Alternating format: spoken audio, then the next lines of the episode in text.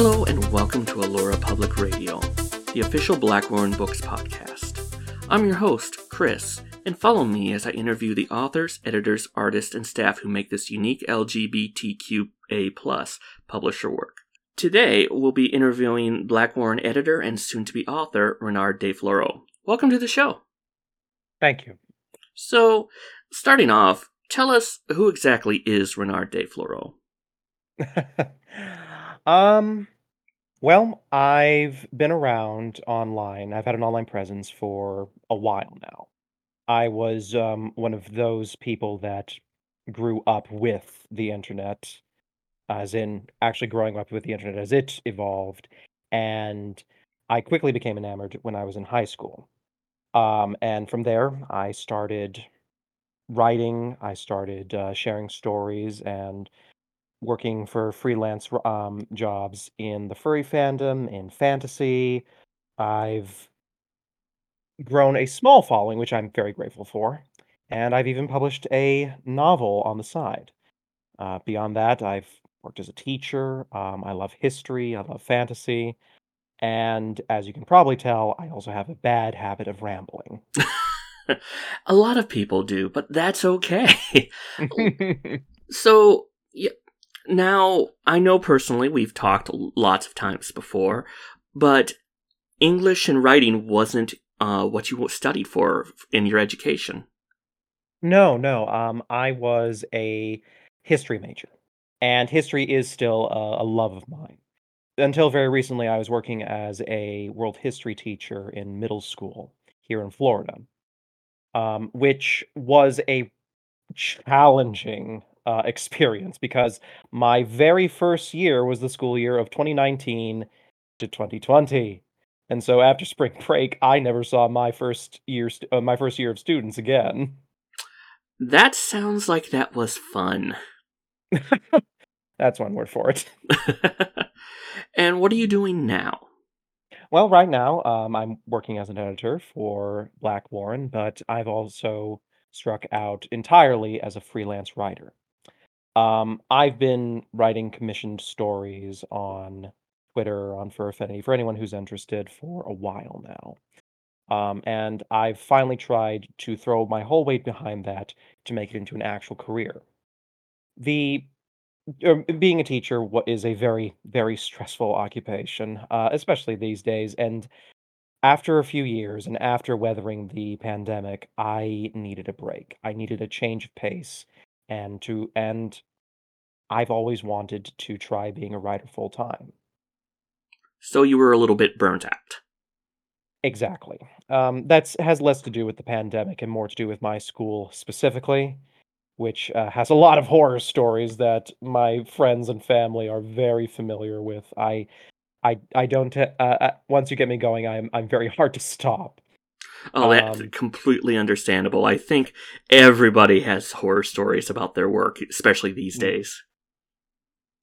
Uh, but no, besides that, I was just happy to um, try writing, and it's been rewarding, especially as I've had time to flesh out ideas. I've always wanted to share stories. Um, and I have two different novels that I'm working on right now, which not my smartest plan, but it's the plan I'm sticking.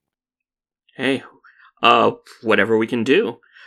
but obviously, you've already mentioned fantasy as something that really uh, inspires you. But is there other genres of fiction that speak to you? Oh yes, quite a few. Um, I enjoy historical fiction. Uh, that should come as a given. I enjoy uh, a lot of the classics. I fell in love with the works of Charles Dickens and Nathaniel Hawthorne uh, when I was first introduced to them in school. I enjoy. I actually, these days, funnily enough, I enjoy a good tragedy. Um, which probably says I don't know if that says more about me or the times we're living in, but I find that good cleansing dose of pathos very um very therapeutic. What sort of tragedy are we talking about? Are we talking about the classic Greek uh, tra- uh definition of tragedy or just um a very like sad or morose tale. Well, I hate to be uh, quite so basic, but um, one of my favorite tragedies was always uh, Hamlet. I love. I'm a big Shakespeare fan. I enjoy his sonnets. I enjoy reading through his plays. I love seeing his plays. I was in theater as well um, for many years, and tragedies like Hamlet or Othello, they struck a chord with me that's never quite gone away. Uh, funnily enough, um, one of my favorite tragedies, and this may be um, uh, I, I don't think the word controversial is, is is quite the term for it, but one of my favorite tragedies is honestly the um the Star Wars prequels. Um, Ah, I enjoy like okay, okay, they are flawed, but I love the grand scope of seeing like this this once proud civilization being brought down to its knees, being twisted into something unrecognizable, a proud order falling. Like it's it's got all the parts of a of a of a classic Greek tragedy, but you know, the delivery was the pa- you have the pathos. yes.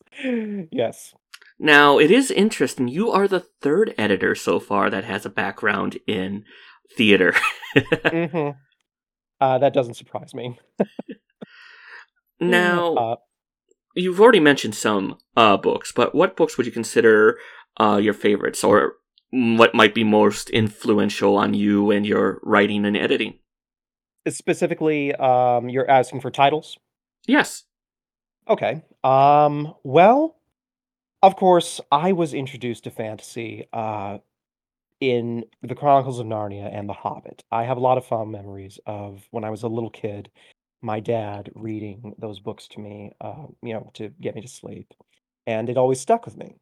But after that, I soon discovered other titles. Um, one of my favorite authors, and one who I really, really enjoy, and I feel like he doesn't get enough credit, is uh, David Eddings.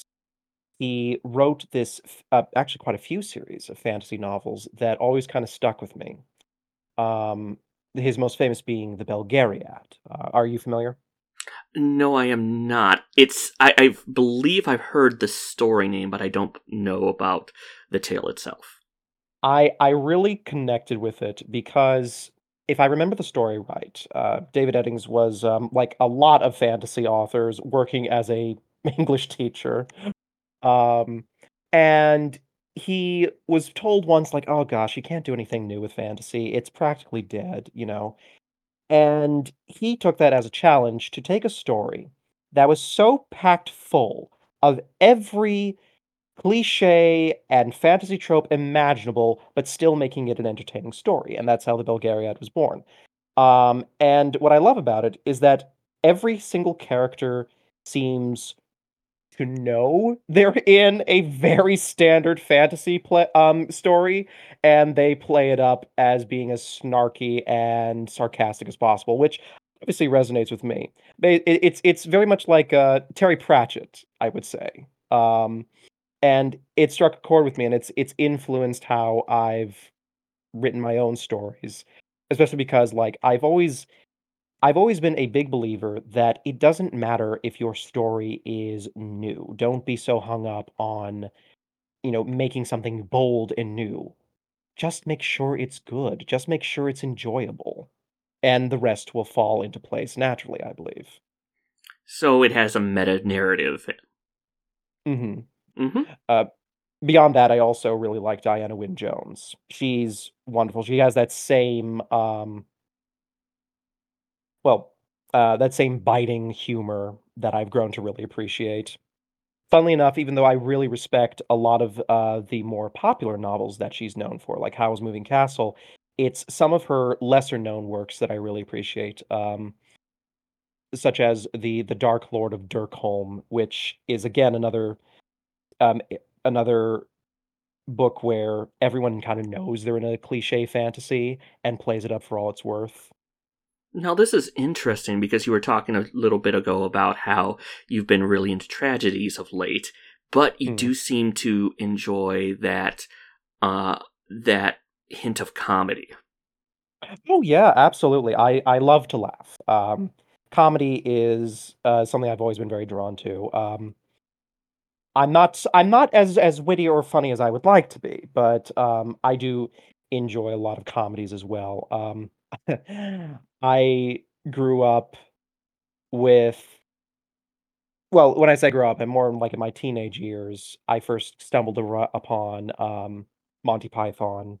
I stumbled across, uh, classic sitcoms that kind of, uh, got to me. Though my my personal favorite is a British series called Blackadder, which had Rowan Atkinson, Mr. Bean in it, playing out different eras of British history at their most absurd, and that was my absolute favorite. If I remember correctly, that has a lot of dark humor in that. Uh, yes, yes, it does, because the the, uh, Rowan Atkinson plays, you know, Blackadder, who is this unrepentant asshole in all his, you know, reincarnations, uh, which leads to a lot of great comedy. Now, moving on a little bit, how does uh, LG, uh, the LGBTQ plus uh, ideas and ideals influence work your your work and your characters and everything? Well, I have, um I have a my my personal history is, um, a bit rife. Uh, I come from a very conservative and religious background. Mm. And, you know, I and I I I want to make it clear that I come from a very loving family. You know, I I love my folks, but, you know, around, uh, 13, I started to have independent thoughts of my own, which I didn't realize back then I could have. Um, and slowly, like, uh, middle school uh, high school is really where, uh, it it really hit how different I was from what I thought I was. I distinctly remember, um, one of my best friends from high school and starting from freshman year uh, freshman year to to senior year. By senior year, I had come to terms with who I was, that I was bisexual, and everyone knew, and I had really, uh, struggled with it for yeah, with that identity um, for a while, but by senior year, I had fully matured and come to accept that that was just who I was. And then my best friend pulled me aside and said, "You know, you've come so far. I remember when you first came to to school in freshman year and we first met, and you said that being gay was a choice, and I almost struck you upside the head with a 2 by 4." So, I I I I again, sorry, sorry, big storyteller, I tend to ramble. As far as how it relates to, uh, my personal writing, well most of the commissions I get are of an erotic nature or of a fetish nature, and that's God, that's just how the game is, you know, I ca I can't think of a single author or writer I know that hasn't had to write that, but it's something that I've established a reputation for myself. Apparently, I do it well. As for my more ambitious works, my personal works, I have realized that I do tend to write about characters that really have to struggle with their identity, especially when they thought they were something. They grew up thinking that they were one specific thing, and then they discover that that's not the case. And I think that that's something that even though I've only ever really, you know, play with it metaphorically, that that it is definitely, um, resonant with my own experiences, you know, spending my time as a good Christian boy, thinking that I would have the exact same sort of life my parents did, and realizing, no, that is not the hand I was dealt for life. Absolutely. And I do have to give you credit and a lot of props for that um, blog post that you put on the Blackwarren website about Disney. Thank you. Now, Yeah. le- I know you have a very close connection to the Disney Mhm. company. Uh, tell us about that a little bit and what that article you wrote means. Well, um, I was born in Miami, but we very quickly moved to Orlando, and from there, I practically grew up in Disney, in Disney World. My mom worked at the park, so we got in for free all the time, and my mom being notoriously cheap, um, you know, our house was practically plastered in Disney paraphernalia because, again, she got it at a discount. Um, and so my favorite movies were Disney, my favorite cartoons were Disney, the video games I got were Disney for years, like, I was all on. The first time I left the country, it was on a Disney cruise line, like, you could have I could have been branded with a with with mouse ears, and it wouldn't have made much of a difference to me. Um and I even my my first okay, my first job that I enjoyed, because my first job was McDonald's, but the next job that I enjoyed was working at Disney. And back then, working at Disney was about as good as a teenager could expect because they paid a lot better than a lot of other people, and you got free tickets to Disney World. Um, and I've seen the Disney company just decaying from the inside out, which just kills me. Um, the article I wrote about was from distinctly from their evolving relationship with the LGBTQA community, but it's so much more than that. I I see how they treat their cast members, including my own mother, and I it's disgusting. They keep taking away benefits that um, cast members just came to rely on and giving nothing in return but, you know, longer hours for, you know, comparatively not so good pay. Um, so I have this very distinct love-hate relationship with Disney. Every time I take someone new to the parks, I turn into old man Ren, where I just, you know, I'm just shaking my cane at like, and like, you know, back in the good old days. Completely understandable considering how things have been going these days. Mm. But let's move on a little bit to your role in Blackwarren. What sort of works are you looking for as an editor? Well, obviously, fantasy is a big thing for me. Um, I enjoy, I enjoy specifically character-driven stories, though. I enjoy getting inside the head of a, of a, of of, of specifically in uh, smart and intelligent characters. I love being in the mind of someone that can see all the angles and comes up with really creative solutions. Um, I think that's why growing up, my favorite stories from Greek mythology were about Odysseus, for example. Or when I was desperately trying to get through a Song of Ice and Fire, my favorite parts by far were those focusing on Tyrion. Um, so I love getting into a character's head and and seeing how they see their their world. You like But the beyond fan schemers. Mhm. Yes. But beyond fantasy, um, again, historical fiction, love that stuff. Um, I enjoy a good mystery too. Um, I'm I my favorites would be Sherlock Holmes. I know again, I can be I can be terribly uh basic when it comes to those things, but I do enjoy them. Uh, anything involving big grand plots or schemes or conspiracies, that's also really fun to get into. And some and some space operas as well.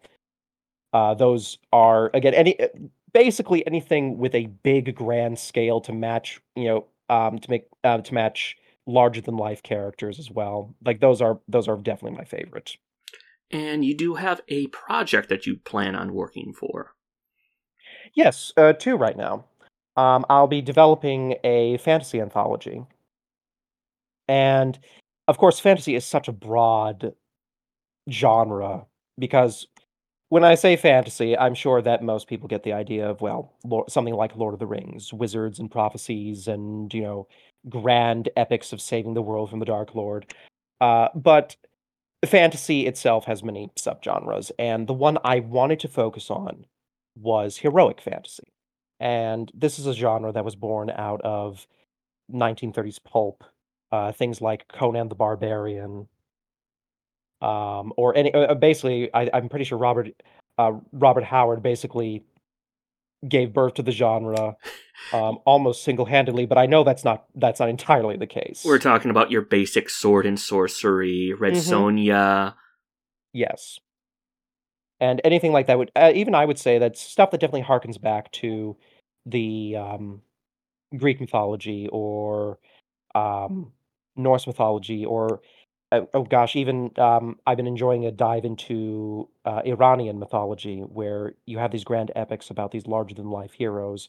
And again, tying back to my personal interest in character-driven stories where you get to see these larger than life characters and heroes doing um, amazing things and going on grand adventures.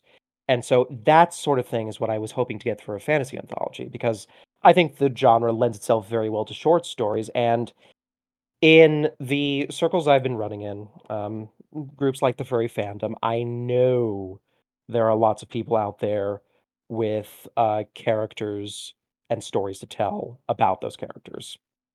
Excellent. And you said you had another project. Yes, I'm also developing a novel um, of my own. Now, it's not my first novel. I, I do have a self published novel that's still out there. Um, though, like any good author, I am I'm I'm a little embarrassed by it by now, so I won't plug it. Um, especially because it's under a different name.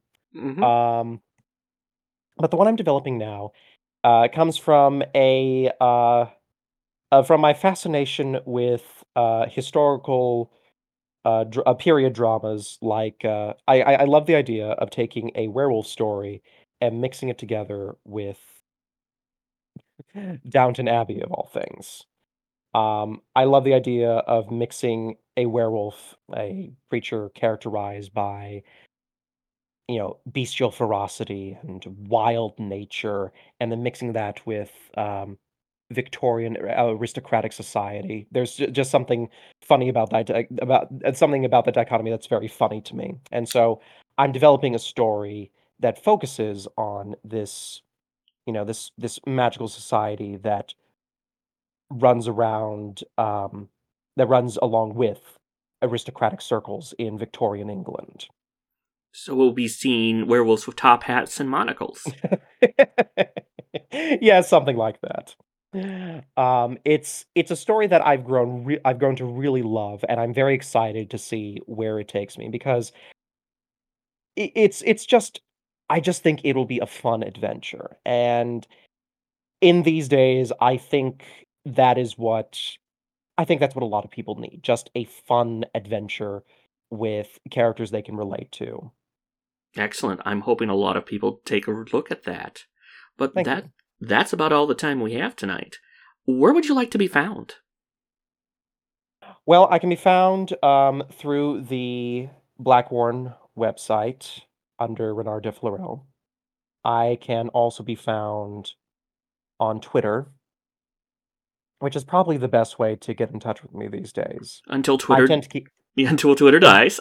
yes, I tend to keep a low internet profile, um, which I've I've slowly been trying to to break out of um, because you know it's it's it's the game these days, and I've just never been very good at it. So I'm trying to get better at it. But yes, Twitter is probably the best place for people to reach me, Where on Twitter can especially we if it's Yep, where on Oh. Twitter can we find you? at uh, Ren Loaf, um, R E N L O A F. Um, I apologize for the furry art in advance. Okay. And that's about all the time we have left for this podcast. I want to thank our guests, staff, and especially you for joining us at Allora Public Radio, the official podcast of Blackwarren Books. You can find us on blackwarrenbooks.com, Twitter, Tumblr, Facebook, and of course our official Discord server is linked below.